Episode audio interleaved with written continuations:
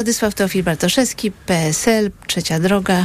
Dzień dobry Panie Redaktor, witam Państwa. Oraz Maciej Konieczny, poseł Partii Razem, Klub Lewicy. Dzień dobry. Dzień dobry, witam serdecznie. Przypominamy, że mogą Państwo śledzić nasz program również w formie wideo na profilu Radia Tok FM na Facebooku. Bardzo zachęcam do śledzenia naszej relacji i do komentowania y, treści programu. Mm, I też chcę y, y, Państwa poinformować, że w pewnym momencie skończymy część radiową, ale naszą rozmowę będziemy kontynuować na profilu Radia Tok FM na Facebooku, bo y, okres wyborczy jest gorący, jest dużo y, tematów i, i, nigdy ich nie brakuje, także w tej dogrywce, którą y, mogą Państwo śledzić na Facebooku. A ja chciałam prosić Państwa o komentarz do tych wydarzeń mijającego tygodnia, a mianowicie mm, Prawo i Sprawiedliwość przygotowało spot, w którym statysta mówi, że było bardzo ciężko, bo za czasów Platformy bezrobocie wynosiło 15%. Platforma, mm,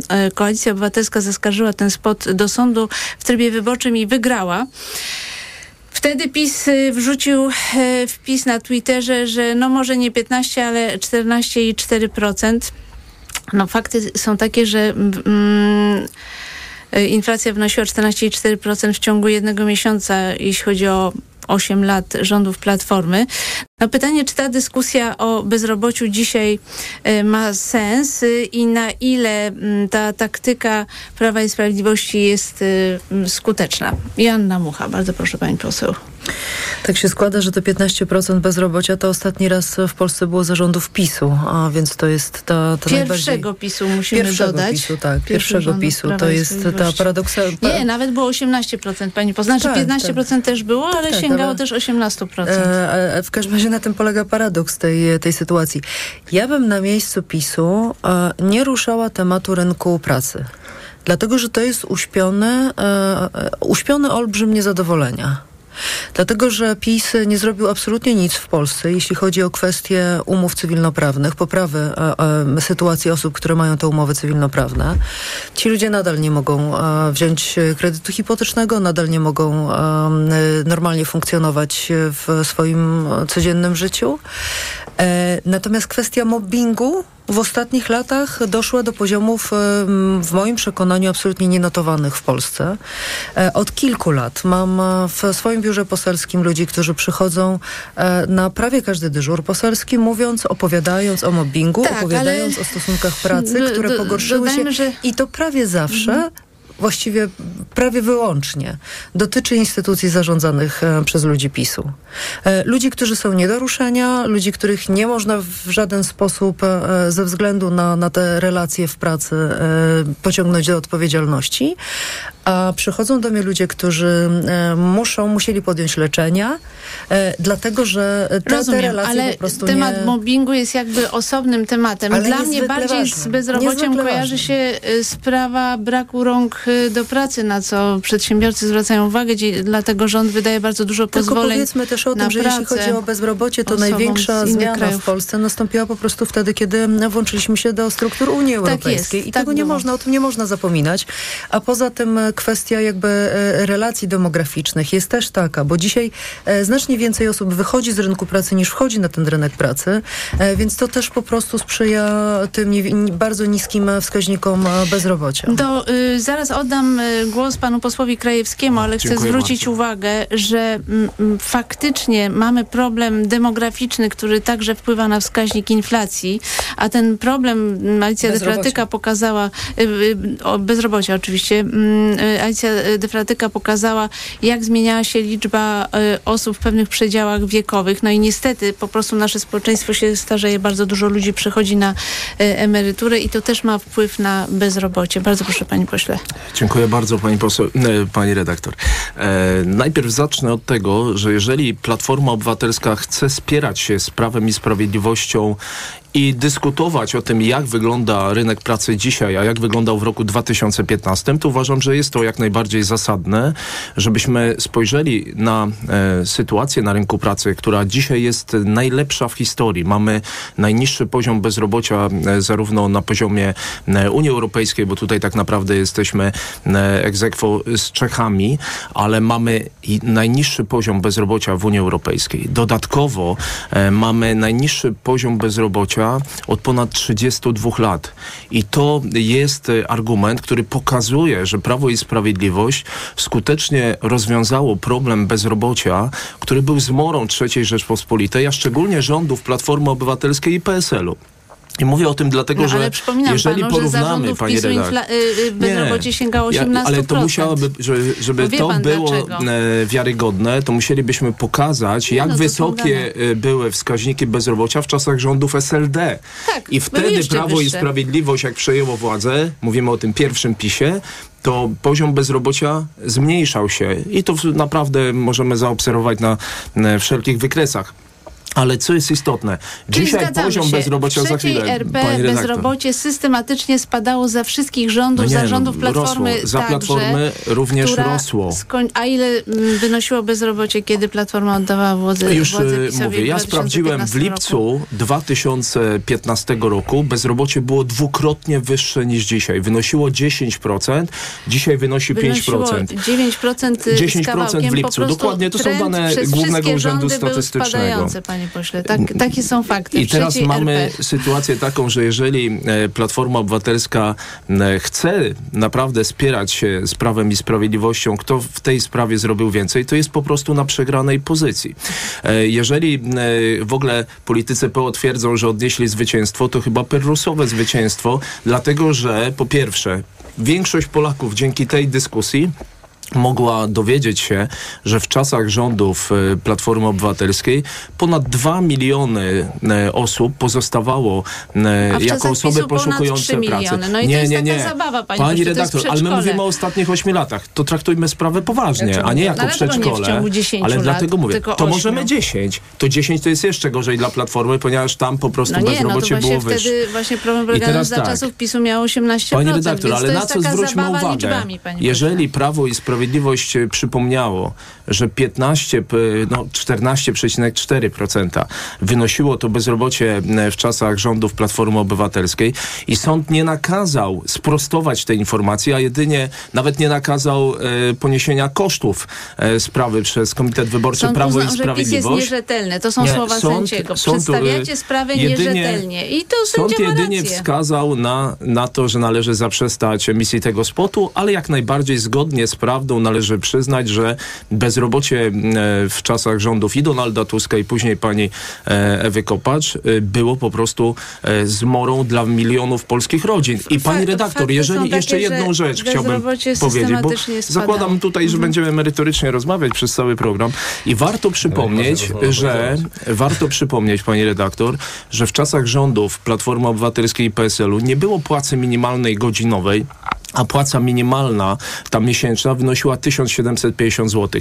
Dzisiaj mamy płacę minimalną na poziomie 3600 zł i to inflację. gwarantuje wielu Bardzo Polakom godną pracę i godną płacę. Jeśli chodzi o pensję, to jeszcze wrócimy do tego, Super, cieszę się. dlatego że bardzo ciekawe są dane z PZU, jak rosły zarobki menedżerów PZU w porównaniu z zarobkami opisu. 700 chyba 60, Michał Szczerba, powtórzę jeszcze raz, bo pan poseł zaprzeczył, ale to jest cytat sędziego, spot był nierzetelny, dlatego że y, inflacja, którą y, Platforma oddawała władzę była 9% y, z kawałkiem. I tak jak mówię, w trzeciej RP za wszystkich rządów systematycznie spadała, szczególnie no przyspieszyła po wstąpieniu do bezrobocie spadało. Y, szczególnie to przyspieszyło, tak jak pani poseł powiedziała, po no. wstąpieniu Polski do Unii Europejskiej. Tak ten proces się rozpoczął. Michał Szczerba. E, no tak, no to, to jest oczywiste, że y, to Jarosław Kaczyński, jeżeli patrzymy na te dane historyczne, jest ojcem polskiego bezrobocia. No przecież w styczniu 2006 Nieprawda. roku to bezrobocie wynosiło 18%. Jeżeli mamy, jeżeli pani redaktor... Jeżeli mamy, stosować jeżeli retorykę PiSu, to tak, ale prawda mamy, jest jeżeli taka, mamy przerzucać się e, liczbami, na co jestem absolutnie przygotowany. Natomiast e, kluczowe jest to, e, z no jakiego powodu bezrobocie aktualnie jest niskie. I to jest prawdziwe obciążenie pisowskiego rządu. I pani lekko ten temat dotknęło, po, powołując się na panią Defradykę. E, natomiast ja przypomnę e, te dane e, demograficzne. Rok 2007, liczba osób w wieku 18-29 to jest 7,5 miliona. Obecnie to jest 4,7 miliona. Jeśli chodzi o osoby powyżej 60 roku życia, w 2007 roku to jest 6,9 miliona, obecnie to jest blisko 10 milionów. Więc absolutnie to pokazuje, że jest mniej osób na rynku pracy, jest więcej seniorów. E, liczba seniorów e, powyżej 60 roku życia już prawie dochodzi do 10 milionów. I przypomnijmy jeszcze jedną ważną rzecz, mianowicie to, że według Eurostatu w 2006 roku Polska była na pierwszym miejscu. To był rok 2006, to była, było premierostwo Kaczyńskiego, jeśli chodzi o bezrobocie e, w Unii Europejskiej. I to tak, takie liczone według e, metodologii Unii Europejskiej, ono wynosiło 13,9%, mm, e, procenta, więc byliśmy przed Słowacją. Więc ta, tak I to wygląda. Natomiast najwa najważniejsze, najważniejsze jest to, że ja mam wrażenie, problemem. że cały czas e, e, PiS przerzuca nas historycznymi e, archiwalnymi już danymi, natomiast ucieka od sytuacji bieżącej.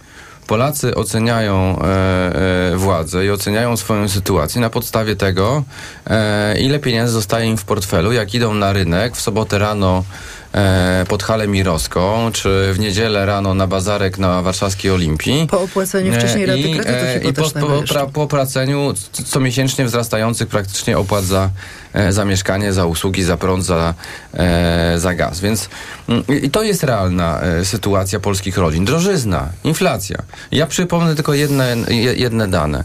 Zadłużanie się polskich seniorów.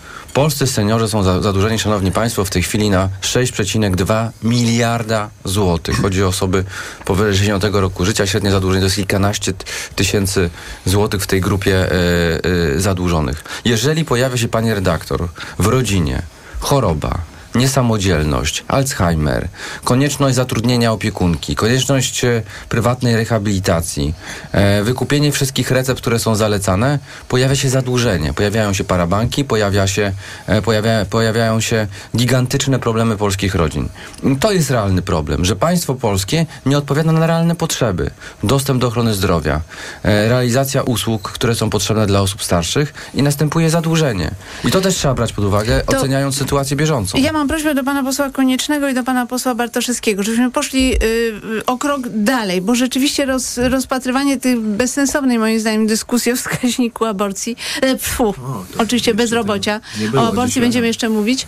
E, natomiast chodziłoby mi raczej o to, że Polska nie ma takiej polityki dobrej ani demograficznej, która ma zresztą wpływ na ten wskaźnik bezrobocia, ani nie ma też y, pomysłu na, na to, jak zapewnić Polsce y, czy przedsiębiorcom y, ręce do pracy, dlatego że po prostu przedsiębiorcy naprawdę borykają się z tym problemem, że nie ma ludzi do pracy w tej chwili.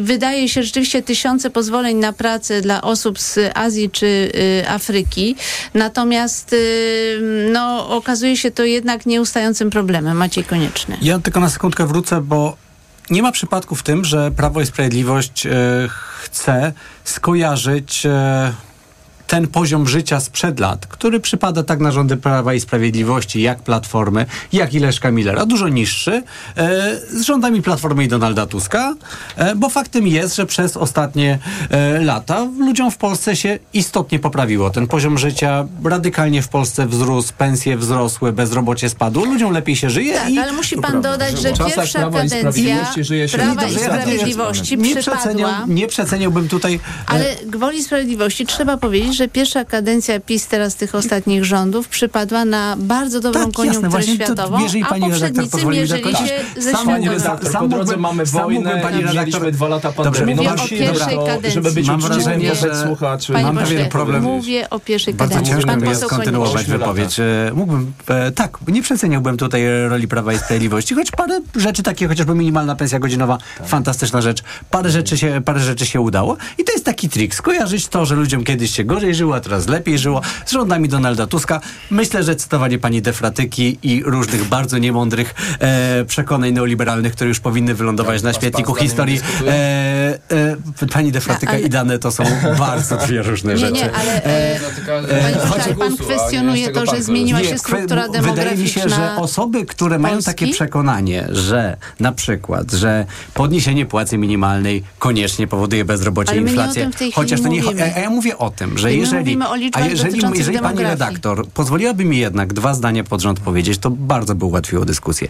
Mówię o tym, że jeżeli Prawo i Sprawiedliwość chce zastawić, a to jest naprawdę dobra rada, e, na Platformę Obywatelską taką pułapkę, że chce skojarzyć tego czasy, kiedy Polakom gorzej się żyło z Platformą Obywatelską, to radziłbym w nią nie wpadać i nie powielać takich mitów na przykład, że podniesienie płacy minimalnej koniecznie spowoduje podwyższenie inflacji, co powtarzają różni mędrcy twitterowi, tacy jak na przykład pani Tefratyka albo inni eksperci tak zwani ekonomiczni. Nie nie powielać tych mitów, które zostały zweryfikowane, bo tam naprawdę wiele przekonań ekonomicznych, które towarzyszyły rządom nie tylko Platformy Obywatelskiej, ale także Leszka Millera w przeszłości, szczęśliwie zostało zweryfikowanych. Możliwe jest to, żeby mieć niskie bezrobocie, aktywniejszą politykę społeczną państwa, wyższą płacę minimalną, płacę minimalną godzinową i niskie bezrobocie i to jest możliwe i tego się trzymajmy i patrzmy w przyszłość, czego Prawo i Sprawiedliwość nie robi. Bo z perspektywy Śląska, jeżeli mówimy mówimy chociażby o bezrobociu. To ja się pytam, gdzie jest zgoda Unii Europejskiej na umowę społeczną dla górnictwa? Mamy kwestię miejsc pracy w górnictwie, mamy podpisaną umowę społeczną z górnikami, która wisi w próżni ponieważ Prawo i Sprawiedliwość jest pokłócone z Unią Europejską, kłóci się o jakieś idiotyczne pomysły Zbigniewa Ziobry, a nie jest w stanie uzyskać zgody na to, żeby górnicy i osoby pracujące w przemyśle górniczym i okołogórniczym mogły mieć gwarancję, że jesteśmy w stanie w sposób planowy odejść od wydobycia węgla w Polsce i że te miejsca pracy będą zagwarantowane. Jeżeli mówimy o miejscach pracy, mówmy o tym. Jeżeli mówimy o miejscach pracy, mówmy o pieniądzach z KPO, bo raz jeszcze przez awanturniczą politykę Prawa i Sprawiedliwości na arenie europejskiej te pieniądze, które mogłyby służyć dobrej jakości miejsc, e, miejscom pracy e, w Polsce, są po prostu marnowane, marnotrawione. Więc my nie, ich nie ma po prostu. Patrzmy, no mogły być, nie ma ich. Więc ja bym po, po, faktycznie patrzył w przyszłość, bo to, że teraz nie ma bezrobocia, nie oznacza, że, bo tak to jest z bezrobociem, że w kapitalizmie e, cyk, kapitalizm ma charakter cykliczny, że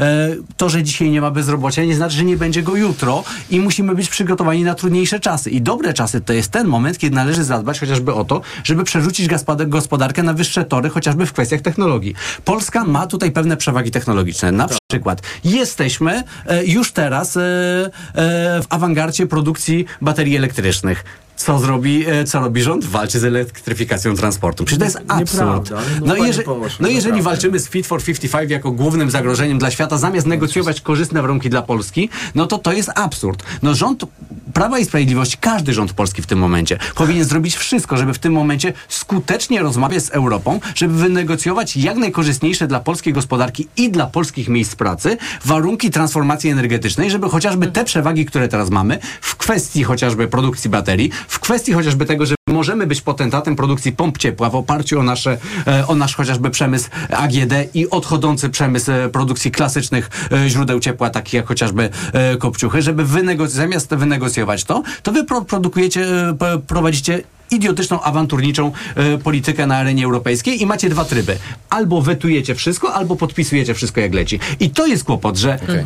prowadzicie taką, e, taką politykę, że robicie jakieś takie spektakle, że, żeby obwinić Tuska o bezrobocie sprzed 15 lat, które teraz nic nie znaczy, bo to nic, dla, bo to nic nie zmienia, a nie potraficie zadbać o to, żeby tego bezrobocia nie było w przyszłości. Władysław Teofil Bartoszewski. Troszkę żeśmy, wydaje mi się, odeszli od tematu. Troszkę żeśmy poszli w stronę, że, że, że, że ta sieć została zarzucona szeroko. I co, co wyciągniemy z tego może, to ja nie wiem, bo na, nie, nie, o elektrykach to znaczy, teraz ja, nie, ja tak nie uważam, że odeszliśmy od tematu, bo y, problem rzeczywiście polega, że w w kampanii pojawiają się y, dyskusje czy też tematy zastępcze, bo naprawdę w tej chwili dla przyszłości Polski nie ma większego znaczenia za jakich rządów, jaka inflacja, tfu, bezrobocie, ciągle się mylę, jakie bezrobocie było, czy zapisu 18%, czy za SLD 20% i tak dalej. Manipulacja statystyką jest typowym przykładem populistycznej e, propagandy. No to jest, ja w to nie będę wchodził, bo, bo mogę sobie wyrwać jedną cyfrę z jednego miesiąca, z jednego roku i udowodnić dokładnie co innego.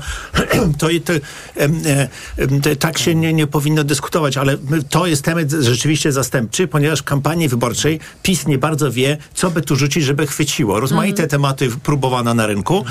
O, były mowy o Janie Pawle II, o 800, plus, o, o migrantach i nic nie chwyta. No to może inflacja, Referendum. tylko że ta inflacja była stara. Otóż inflacja, inflacja to akurat chwyta, bo przez następne trzy lata nie będziemy na poziomie celu inflacyjnego NBP trzy lata nam zajmie, żeby jest, zejść z dwu, e, dwucyfrowej inflacji za to do 2,5. jest współodpowiedzialny. To, z, za Dlatego pan poseł PiS... też ucieka od tematu rynku pracy. No przed chwilą pan sam mówił, że posłowie uciekali od e, głównego tematu dzisiejszej Nie posłowie ci na, nie uciekali, no tylko, to temat jest, tylko, temat jest, tylko temat jest bezsensowny, to jest manipulowanie statystyką. Natomiast infla, inflacja to jest temat, ponieważ, e, ponieważ NBP jest głównym odpowiedzialnym za to, za, za większość inflacji, bo inflacja bazowa to nie jest Putin, to nie jest energia elektryczna, czy ceny energii, tylko jest e, złe zarządzanie NBP tak pana prezesa. Ale mniejsza o to. Trzy lata będziemy jeszcze z tym cierpieć. Niezależnie od tego, je, mm. nawet jak wygramy wybory, będziemy z tym cierpieć. Natomiast e, tematem nie, nie jest, nie jest, e, że będziemy cierpieć, tak wskazuje, nie, że wygramy wybory również. Że wybory. No, Natomiast no, wystarczy spojrzeć na sondaż nomen nomen chyba dla Gazety Wyborczej, prawda? Nie, to nie jest dla Gazety? Wyborczej, Ale to jest robiony sondaż publiczny przez Skandal Public. Tak. tak. Problemem nie jest bezrobocie, czy poziom bezrobocia. Problemem jest to, że mamy najgorszą dzietność od, od II wojny światowej. Nie, nie ma rąk do pracy. Gdyby nie to, że mamy milion sześćset tysięcy ukraińskich uchodźców, którzy tutaj pracują, to, to nie, nie byłoby kogo zatrudniać. Dlatego PiS e, wydał wizy, e, pozwolenia na pracę ludziom z, z, z Azji i z Afryki, bo nie, bo nie ma kto tutaj przyjeżdżać. zaczęliśmy zatrudniać Filipińczyków w tej chwili już. To już jest dość odległe państwo, jak na... Wietnamczyków. I Wietnamczyków to już dawno, ale... Tak. No, i, i, I to jest problem e, strukturalny, na który PiS nie ma odpowiedzi i nie, nie wie, co z tym zrobić. A nie, jak, jak e, ludzie, populacja się starzeje, e, ma, ma bardzo mały procent ludzi na emeryturach, którzy pracują, dużo mniejszy niż w innych państwach um, i w ten sposób nie można zapomnieć wzrostu gospodarczego, jak nie ma rąk do pracy. A, a z drugiej strony nie prowadzimy, e, nie wprowadzamy nowych technologii, które mogłyby to e, poprawić. To jest temat kompletnie zastępczy i, i, i, i, to jest temat, który mówimy o przeszłości, bo PiS lubi mówić o przeszłości, natomiast nie chce mówić o przyszłości, nie ponieważ nie ma żadnego, KPO, nie ponieważ nie ma żadnego rozwiązania. Nie ma żadnego rozwiązania. Mam, mam y, taką, zróbmy w ten sposób, że mm, ja rozumiem, że pan poseł Krajewski chciałby odpowiedzieć, więc ja zawsze staram się udzielać głosu przedstawicielowi rządu, jako że jest jedyny w tym gronie. Natomiast chciałabym państwa prosić, abyśmy dość szybko przeszli do y, omówienia list wyborczych, bo tu jest kilka wątków. Y, też chciałabym prosić o krótkie wypowiedzi, więc oddaję głos panu posłowi Krajewskiemu, pytając jednocześnie i prosząc, żeby chwilę później odpowiedział na pytanie, czy Jarosław Kaczyński wystartuje w Warszawie i dlaczego PiS opóźnia przedstawienie list wyborczych.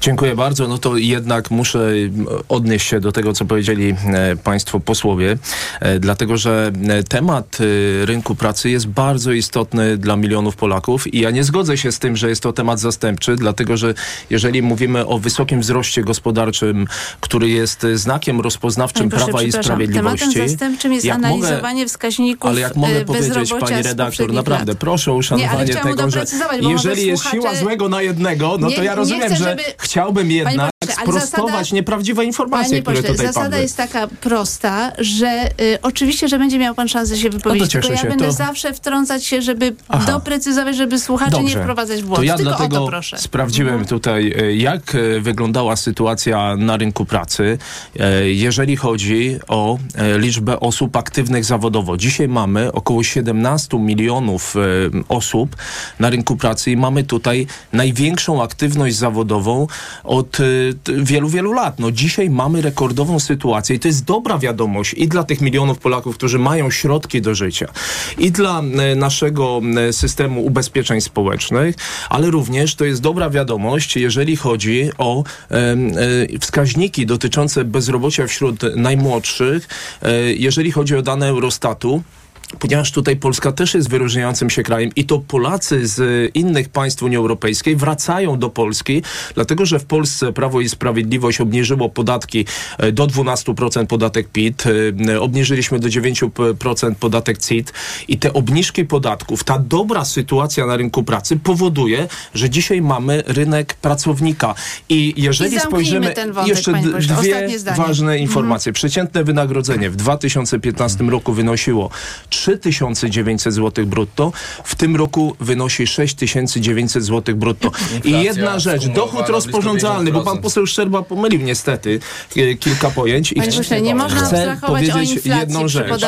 Dobrze, to powiem panu, pan sprawdzi dochód rozporządzalny, jakby pan poseł Szczerba posłuchał. Panowie, nie jednocześnie, bo naprawdę pan słuchacze sprawdzi, nic nie panie pośle, dochód rozporządzalny na jedną osobę w gospodarstwie domowym. W 2015 2015 roku wynosił on na koniec e, państwa rządów 1386 zł, a w 2022 roku prawie 800 zł więcej na jedną pośle, osobę w gospodarstwie domowym. bo zapewniam pana, że słuchacze... Panie pośle, bardzo proszę, gdyby mógł pan zamilknąć, że jeżeli słuchaczy zarzuci, zarzuci pan naprawdę y, olbrzymią ilością liczb, to oni niewiele z tego zrozumieją. Dlatego mówię, wzrost Idźmy, dochodu rozporządzalnego prawie 800 zł w ciągu 8 lat. Dalej. A w ciągu 8 rządów. Lat? Ale no to mówię, to pani redaktor. Ja rozumiem, że pani poseł Mucha nie, no jednak no cały czas będzie broniła Platformy no Obywatelskiej, bo w niej taka, była, no ale, no bo, no, ale to nie jest, jest po prostu... że trend... pani sprawdzi te dane, które przedstawiłem Panie pośle, pani poseł. trend jest cały czas w trzeciej RP taki sam, to znaczy to ten też... dochód, roz, y, którym dysponuje Polak, wzrost. rośnie y, od samego początku trzeciej RP z wahaniami różnymi, ale rośnie no, ale i to się działo za wszystkich i o nich możemy porozmawiać. Więc tak y, chciałabym ja wrócić do tematu jedno, jedno list zdanie, wyborczych, po, po, to jak po, będzie miała pani kolej... Tak jest, ale w, ty, w tym, pani w tym poseł, spokojnie. Jedno zdanie, no. pani jedno, poseł, naprawdę. Ale ja jeszcze nie skończyłem odpowiadać na pytania zaraz, pani zaraz też mówił o płacy minimalnej, o tym, tak w jaki jest. sposób ona się zmieniała, więc w 2007 roku, w 2007 roku,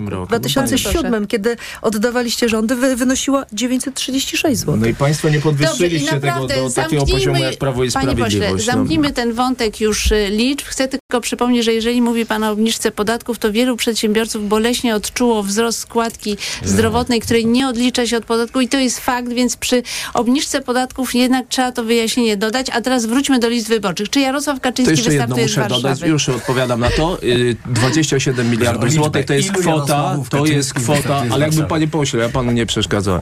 27 miliardów złotych Polacy otrzymali zwrotu e, podatku e, w A wie tym pan, roku. ile wzrosły I to przychody jest budżetu istotne. z racji składki zdrowotnej e, od przychody budżetu państwa wzrosły mm. przede wszystkim dzięki uszczelnieniu systemu podatkowego, ponieważ luka VAT w czasach rządów Platformy Obywatelskiej wynosiła miliardów. 24%, a w czasach no. rządów Prawa i Sprawiedliwości 4%. Przejdźmy do listy I to jest ta różnica, więc Przejdźmy. jest więcej uczciwości jeśli chodzi o polskich znaczy, przedsiębiorców. Czytam no, raport no, NIK, na ile jest... skuteczne państwo w ściąganiu tych y, y, milionów z, y, od oszustów VAT-owskich i z tego raportu wynikało, że jest bliska zeru. Bo A pani oczywiście... redaktor ma zaufanie do pana Mariana Banasia? Ja bo ja słyszałem ze strony polityków Platformy Obywatelskiej takie słowa, takie słowa o panu, e, panu Banasiu, że po prostu nie, nie chciałbym ich tutaj do, cytować. E, nie Mogę odpowiedzieć teraz na te pytania ja odnośnie tylko wy, wyborów. Wyjaśnię tylko wy, może naszym słuchaczom, że jeżeli chodzi chodzi o Najwyższą Izbę Kontroli, to warto wiedzieć, że kontrolerzy mają dość sporą autonomię w przygotowywaniu raportów. Ale kto zatwierdza te raporty, pani redaktor? Zatwierdza kolegium, kolegium no które właśnie. się składa z... Y, no, teraz się okazuje, zostało krojone przez Elżbietę Witek i NIK jest sparaliżowany, ale to jest jakby osobna historia. No ale czy prezes NIK powinien organizować konferencje do... prasowe z y, panem Mencelem? Nie powinien. Pan, ja teraz już się odniosę. Dobrze, odnośnie e, znaczy o mafiach VAT-owskich z Platformy nie chcę mówić dzisiaj, ale no, możemy całą audycję poświęcić poświęcić, ponieważ ja pracuję w Komisji do Spraw Służb Specjalnych, pani, pani poseł Mucha. jest, że i po prostu dość dużo wiemy o tych została sprawach. odkryta za czasów rządu Prawa i Sprawiedliwości tak w jest. strukturach administracji. Ale, Ale idźmy, do przodu, bo jak chcemy rozmawiać tak, o przeszłości, to tak uderz w stół, a nożyce się odezwą. I to tak to... widzę i poseł Szczerba, i poseł Mucha, jak z jednej partii, jak z Platformy Obywatelskiej. Panie no. pośle, no więc co z tymi listami? I teraz tak, jeżeli chodzi o listy, czy Prawo i Sprawiedliwość opóźnia, no więc y, musimy sięgnąć do kodeksu wyborczego, do kalendarza wyborczego przedstawionego przez Państwową Komisję Wyborczą. Termin na zarejestrowanie list jest do 6 e, września do godziny 16. I teraz tak, e, jeżeli chodzi o E, tutaj kandydatów. No, ja tutaj będę kandydował z okręgu warszawskiego, więc łatwiej jest mi mówić o sobie. Nie chcę, jeżeli miejsca? chodzi, nie chcę tego przesądzać, bo wie pani redaktor, że to ścisłe kierownictwo Prawa i Sprawiedliwości przedstawi całe listy. Tak, to zgodnie ze statutem. To prawo obowiązujemy, nazywamy się Prawo i Sprawiedliwość. I teraz tak, jeżeli chodzi o e, Jarosława Kaczyńskiego, ja nie chcę wchodzić w te spekulacje, których jest bardzo dużo, jak już jest ten ostatni etap tworzenia list wyborczych, ale nie zgodzę się z tym, że Prawo i Sprawiedliwość nie przedstawia, kto będzie startował w momencie, kiedy nasi liderzy, nasi parlamentarzyści e, bardzo jasno e, i w mediach, i na swoich mediach, e, na profilach w mediach społecznościowych informują o tym, że będą startowali E, w wyborach. I e, warto tutaj e, powiedzieć, że przecież czy, Platforma czy Obywatelska ogłosiła pana Gołaszewskiego z Łodzi.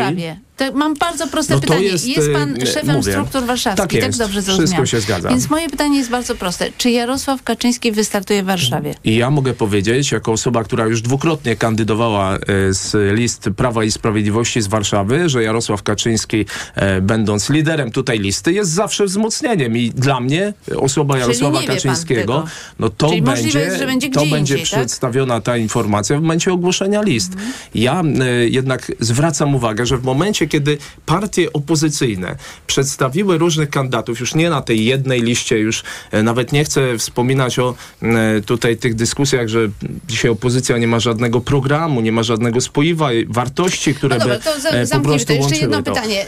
Debaty nie będzie Donald Tusk, Jarosław Kaczyński, tak? To tutaj nie mam takiej informacji, żeby E, Donald Tusk e, chciał.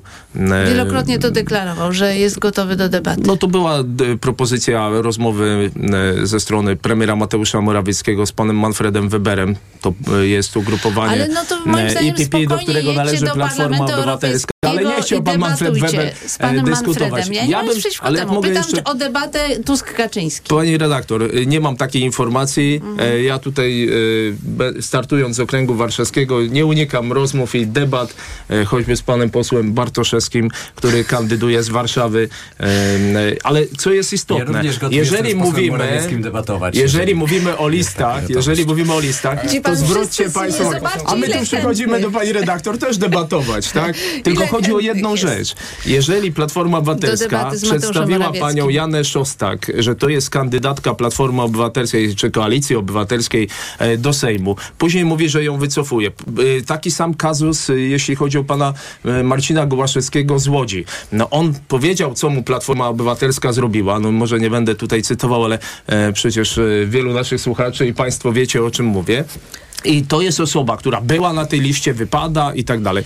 My chcemy przedstawić Dobrze, listy, Boże, które uzyskają największe Michał... poparcie wśród Polaków i że te najbliższe wybory parlamentarne ja wygramy. Ja Michał pan... Szczerba, y, właśnie rzeczywiście było tak, że y, rozumiem, że Zieloni zaproponowali Janę Szostak, ale po jej wypowiedzi na temat y, aborcji w Onecie bodajże ona właśnie potwierdziła, że jest przeciwna takiej granicy 12 tygodnia, jeśli chodzi o legalną aborcję aborcję i to spowodowało opór w koalicji obywatelskiej wobec tej kandydatury. Panie doktor, ja nie znam kulisów tej sprawy, bo jak pani wiemy, stworzy, tworzymy komitet y, y, wyborczy koalicyjny, więc y, to, to, była kandydatka Partii Zielonych i, i to Partia Zielonych ostatecznie podjęła tę decyzję.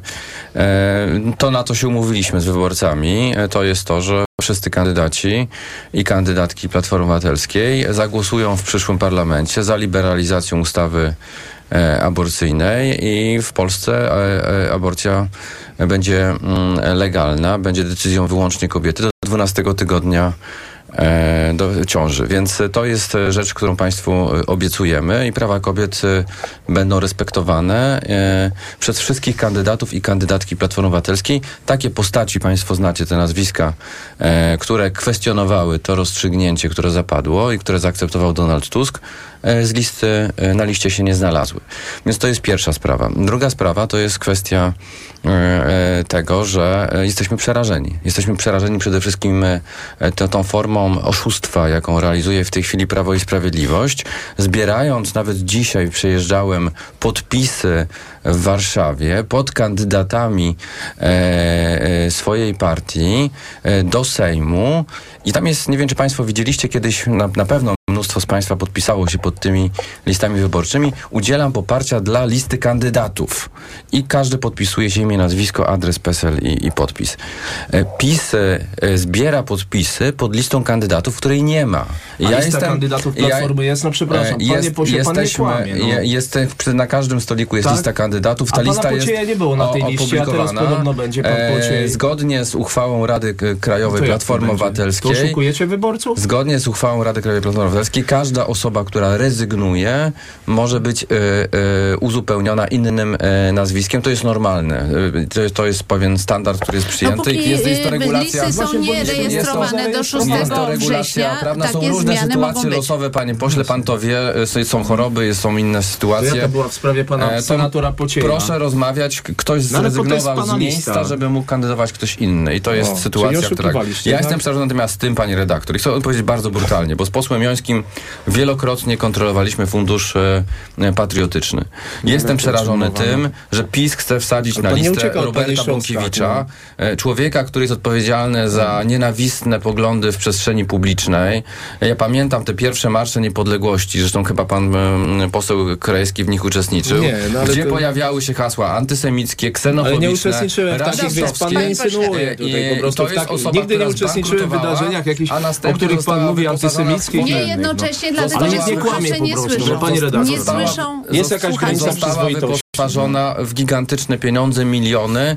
Ten człowiek na swoje stowarzyszenia zwykłe, bo takim stowarzyszeniem zwykłym jest Straż Narodowa, trzyosobowe stowarzyszenie, zarejestrowane u starosty, nawet nie zarejestrowane w sądzie, otrzymał blisko 2 miliony złotych na zakup Panie nieruchomości, którą ma powiecie przerwać. Y, faktem jest, że rzeczywiście do organizacji Roberta Bąkiewicza pieniądze rządowe płynęły i to jest akurat fakt. I teraz pytanie do pana posła Koniecznego, bo chciałam zamknąć ten wątek Jany Szostak, która mówiła o tym, że y, no to ograniczenie nie powinno wnosić 12 tygodni, jeśli chodzi o legalną aborcję.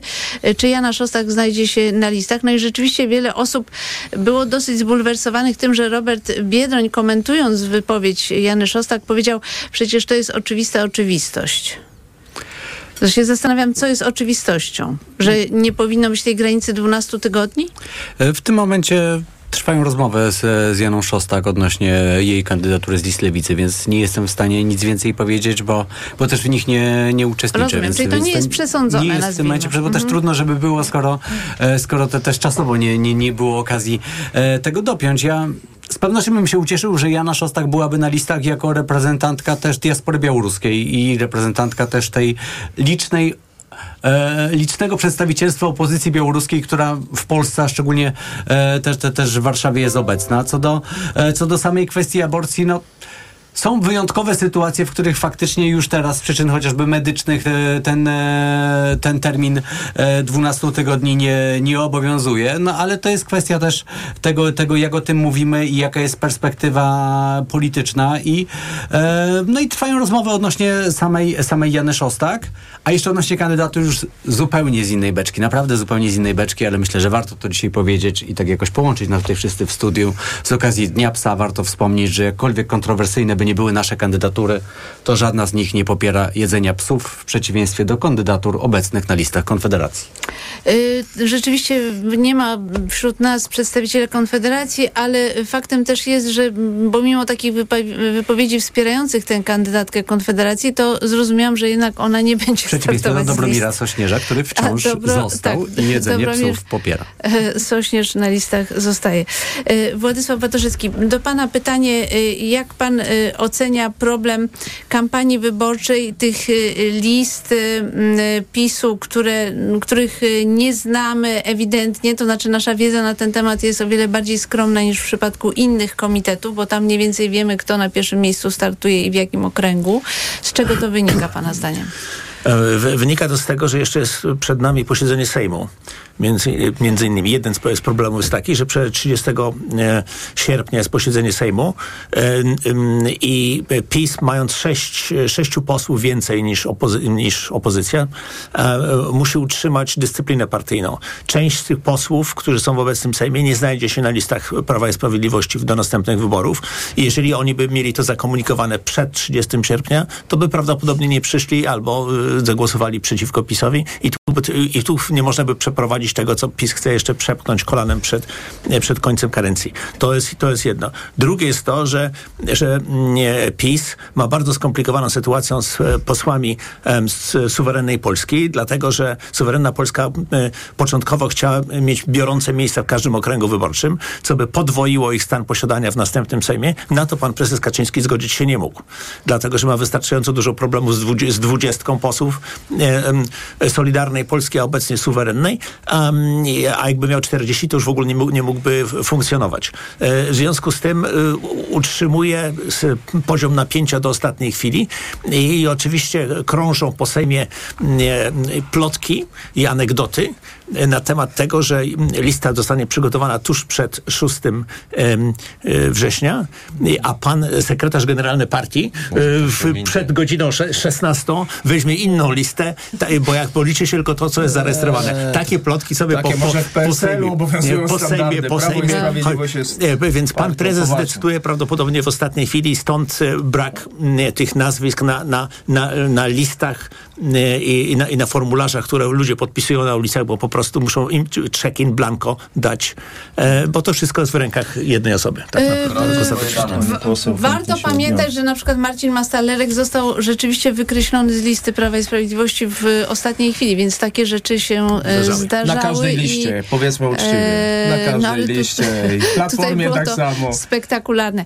E, pytanie do, do Joanny Muchy jeszcze, bo zastanawiam się nad tym, nad kształtem kampanii wyborczej i tą debatą Donald Tusk, Jarosław Kaczyński. Dlaczego pani zdaniem Prawo i Sprawiedliwość nie chce tej debaty podjąć? Ja chcę tylko powiedzieć, że w Rzeczpospolitej był sondaż, y, w którym dwie trzecie Polaków opowiedziało się za taką debatę i uznało, że y, no, byłaby ona potrzebna w kampanii wyborczej. To jest chyba bardziej jednak pytanie i do Platformy, i do, e, i do PiSu. Znaczy, rozumiem, że Platforma oczywiście chce takiej e, debaty. Myślę, że w oczywisty sposób Jarosław Kaczyński e, ma złe wspomnienia dotyczące tego typu debat, ale wydaje mi się, że nasze społeczeństwo zasługuje jednak na debatę wszystkich liderów i na debatę programową. I wydaje mi się, że to jest tak naprawdę znaczy, ważniejsze. Telewizja TVP powinna taką debatę oczywiście urządzić. Chcę jakby Państwu uświadomić jedną daną, o której, znaczy jedną, jedną, jeden, mm, jedną rzecz, o której mówią wszyscy socjologowie, czy, czy, czy ludzie, którzy zajmują się politologią, że polaryzacja rzeczywiście sprzyja dwóm partiom, Platformie i PiSowi, ale PiSowi sprzyja bardziej.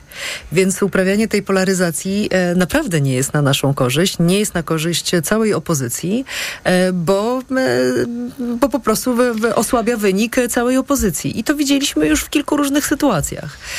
Więc ja jestem przekonana o tym, że my jako społeczeństwo i, i nasza debata publiczna i komentatorzy w tej debacie publicznej powinni raczej oczekiwać debaty wszystkich liderów, debaty, która dotyczyłaby programu.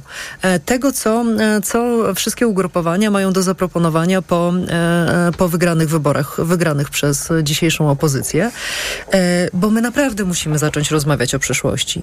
My naprawdę musimy zacząć rozmawiać o tym, w jaki sposób przeprowadzić transformację energetyczną, bo dzisiaj to mamy do, do czynienia z ośmioma latami zapóźnień. My naprawdę musimy zacząć rozmawiać o tym, w jaki sposób przygotować Polskę na, na, na, na ten srebrny wiek, czyli na ten moment, w którym seniorzy będą stanowili 40% naszego społeczeństwa, a to naprawdę naprawdę nie jest bardzo daleko. W jaki sposób dostosować do tego, nie wiem, budownictwo, służbę zdrowia, opiekę zdrowotną i tak dalej, i tak dalej. To są naprawdę rzeczy, o których trzeba zacząć rozmawiać, bo ja mam wrażenie, że się zakleszczyliśmy. Po prostu zakleszczyliśmy się w tematach, które, które nie pracują na przyszłość Dobrze, Polski. to poruszmy teraz poważny moim zdaniem temat, a mianowicie kwestia działania Państwowej Komisji Wyborczej, Komisji Obwodowej za granicą, sposobu liczenia głosów, bo to wydaje się jednak dosyć y, istotne, bo tutaj opozycja podnosi takie oto argumenty, że y, MSZ nie przygotował jeszcze listy komisji obwodowych i jedna z kwestii, która budzi niepokój, to to, że taka komisja musi w ciągu 24 godzin policzyć te głosy i przesłać odpowiednim organom. Ten przepis rzeczywiście obowiązuje od dawna, ale teraz są dodatkowe obostrzenia związane z niemalże oglądaniem każdej karty wyborczej z osobna i jest jeszcze liczenie e, e, głosów oddanych e, w referendum. Więc istnieje zagrożenie i tego się boją Polacy głosujący za granicą, że ich głosy nie będą po prostu policzone, bo komisja obwodowa nie zdąży. Widzieliśmy wielokrotnie kolejki pod tymi komisjami obwodowymi w niektórych wyborach. Stąd ten lęk.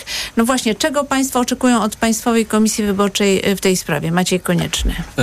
W tej sprawie konkretnie Paulina Matysiak i Adrian Zandberg zadawali na ostatnim Sejmie pytanie e, ministerstwu. Nie uzyskaliśmy żadnych konkretnych odpowiedzi, poza tym, że będzie dobrze i że jeszcze się przygotowują, więc nas to nie, nie uspokaja, bo tutaj jest takie taka niebezpieczna bardzo kombinacja, szczególnie jeżeli chodzi o Wielką Brytanię, bo tam też zmienił się zupełnie profil głosujących. Jest dużo więcej osób, infrastruktura nie jest przygotowana e, i mamy zmieniony sposób liczenia głosów, czyli dużo dłużej będzie trwało liczenie, bo trzeba pokazać każdą kartę wszystkim członkom komisji. W Polsce w najgorszym wypadku zaowocuje to przedłużeniem procedury głosowania, i ewentualnie podważeniem zaufania do wyników. To znaczy, będzie trwało dłużej niż zwykle, ludzie będą dłużej czekać na wyniki, coś będzie podejrzanego, strona przegrana pewnie będzie mówiła, że ktoś coś e, tam e, hachmęcił.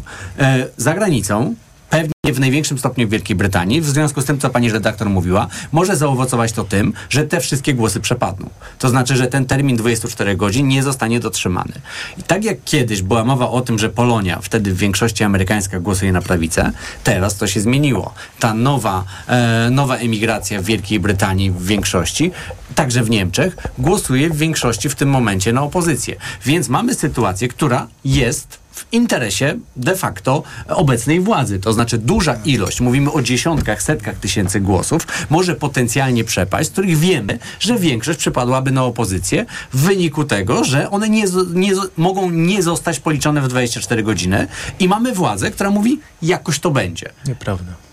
To bardzo proszę, pan poseł Dobrze. Y, Krajewski. Czy pan by się, jednak podpisał pod takim będzie, postulatem, ponieważ, żeby yy... najpierw policzyć głosy do Sejmu i Senatu w komisjach obwodowych za granicą, a dopiero potem y, referendum, żeby to było jasno określone przez Czyli rozporządzenie ja Państwowej Ja nie chcę narzucać wyborczej. tutaj w tym przypadku, jak ma organizować wybory Państwowa Komisja Wyborcza, no bo to nie jest rola polityków. To są osoby, które od wielu lat organizują wybory i y, czynią to sprawnie i tutaj tak naprawdę nie ma podważania podważania e, legalności i e, prawidłowości uwagę, przeprowadzenia tych wyborów ob, Komisji w Obwodowych masowym. za granicą y, i ich usytuowanie, tak. to jest kompetencja Ministerstwa Spraw Zagranicznych tak, i, o i my chciałem tych punktów powiedzieć. nie znamy. O tym chciałem powiedzieć, że nie, nigdy przedstawiciele rządu nie powiedzieli o tym, że jakoś to będzie, tylko przedstawili wyczerpującą informację na posiedzeniu Komisji Łączności z Polakami za granicą i tutaj mamy bardzo konkretną informację ze strony Ministerstwa Spraw Zagranicznych, że powstanie około 360 obwodowych komisji wyborczych za granicą.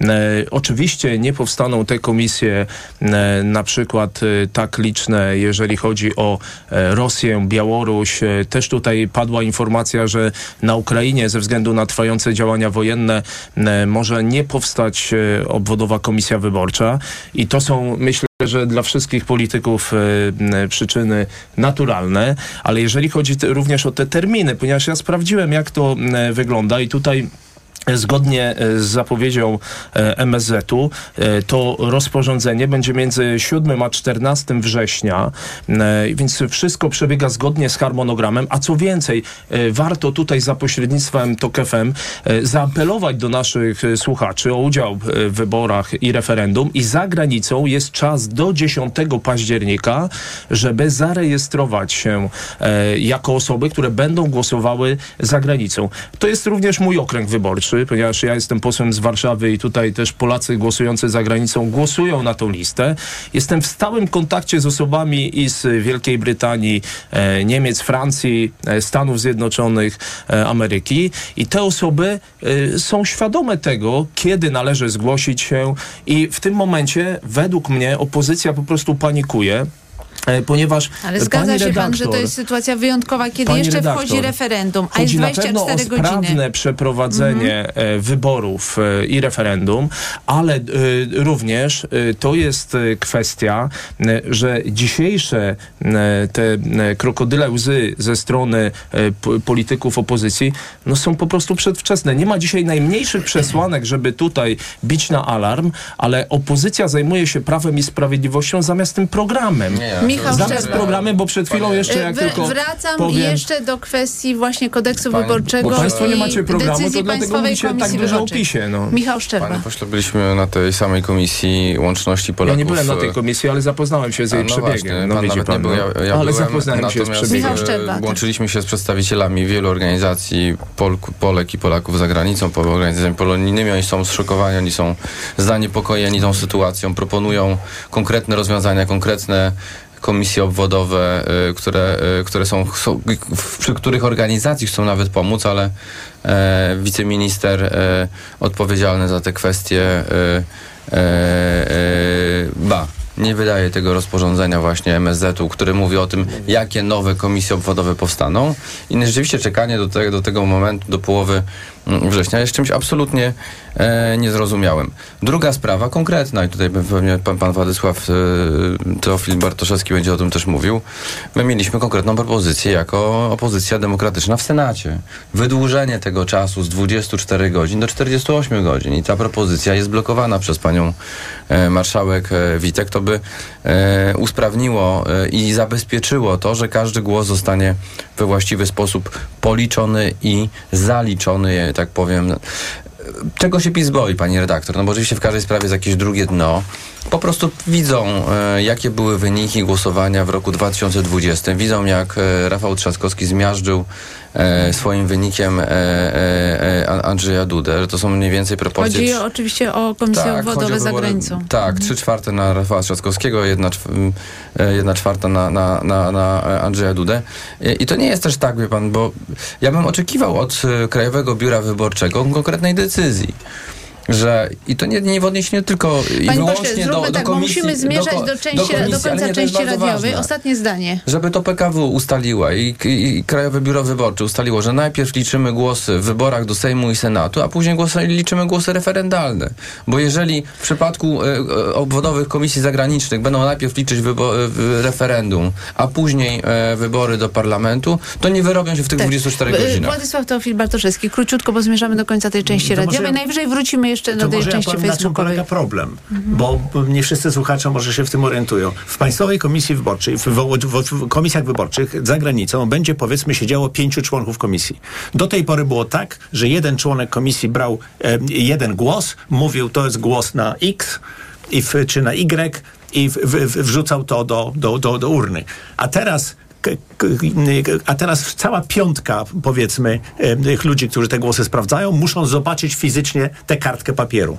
Wszyscy, i to po prostu Będzie wydłuża, wydłu, tak? wydłuża czas, wydłuża czas. No to zmieńcie na 48 wydłuża godzin. Będzie transparentnie. A, a no problem, problem, a problem transparentnie a, będzie. Panie pośle, ja pana nie przeszkadzam. Tak, tak, to prawda. A, a, problem polega na tym, że jeżeli oni w ciągu 24 godzin nie są w stanie policzyć wszystkich wszystkich głosów, to wszystkie głosy przepadną. Tak, dlatego I to wszystkie głosy przepadną. Dlatego, dlatego myśmy mówili, wydłużcie czas liczenia tych głosów, a jeszcze dodaliście karty na referendum, czyli, czyli siłą rzeczy yy, zamiast dwóch kart do, do, sprawdzenia będą trzy. no to siłą y, rzeczy wydłuża czas. Mucha, czyli zabiera do... się prawo głosu wielu Polakom, którzy mieszkają za granicą, a to już jest nie. sprzeczne z konstytucją. Panie pośle, nie, panie pośle, przepraszam, muszę ale przerwać. prawo Będzie wszyscy mają szansę. Polacy uprawnieni do głosowania. Miał ale pan nikt, szansę wypowiedzieć dobrze, się. No. Joanna Mucha. Ale nikt nie Kwestia wydłużenia tego terminu liczenia głosów jest absolutnie oczywista i jeśli PiS tego nie chce zrobić, to z oczywistych też powodów. Natomiast chciałabym zwrócić uwagę na to, że my z, wczoraj złożyliśmy do PKW wniosek dotyczący jeszcze innej kwestii, czyli kwestii rozdzielenia e, kampanii referendalnej i kampanii e, parlamentarnej. Zgłosiliśmy taki wniosek, e, żeby, żeby kandydaci do parlamentu nie mogli prowadzić kampanii referendalnej. osobno, tak. wyborcza do Sejmu I drugi wniosek, osobno. niezwykle istotny dla wielu ludzi, żeby rozdzielić spisy wyborcze.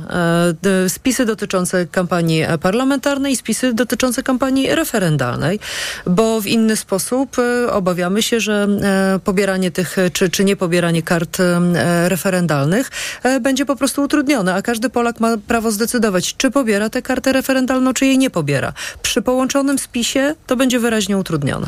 Proszę Państwa, kończymy część radiową. Joanna Mucha, Polska 2050, Michał Szczerba, Platforma Obywatelska, dziękuję Jarosław bardzo. Krajski, Prawo i Sprawiedliwość, serdecznie. Władysław Tofil, Bartoszewski, PSL, Maciej Konieczny, dziękuję Partia bardzo. Razem.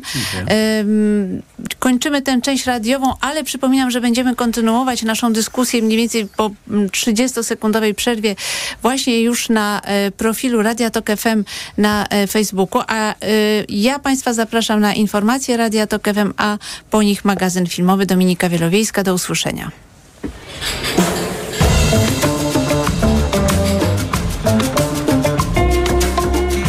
Wybory w toku. Poranek Radia TOK FM. Radio TOK FM. Pierwsze radio informacyjne.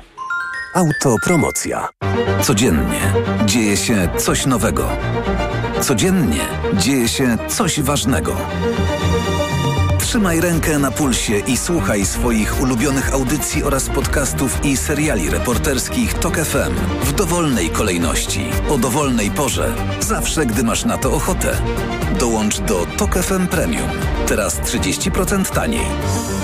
Szczegóły oferty znajdziesz na tokefm.pl Autopromocja. Reklama.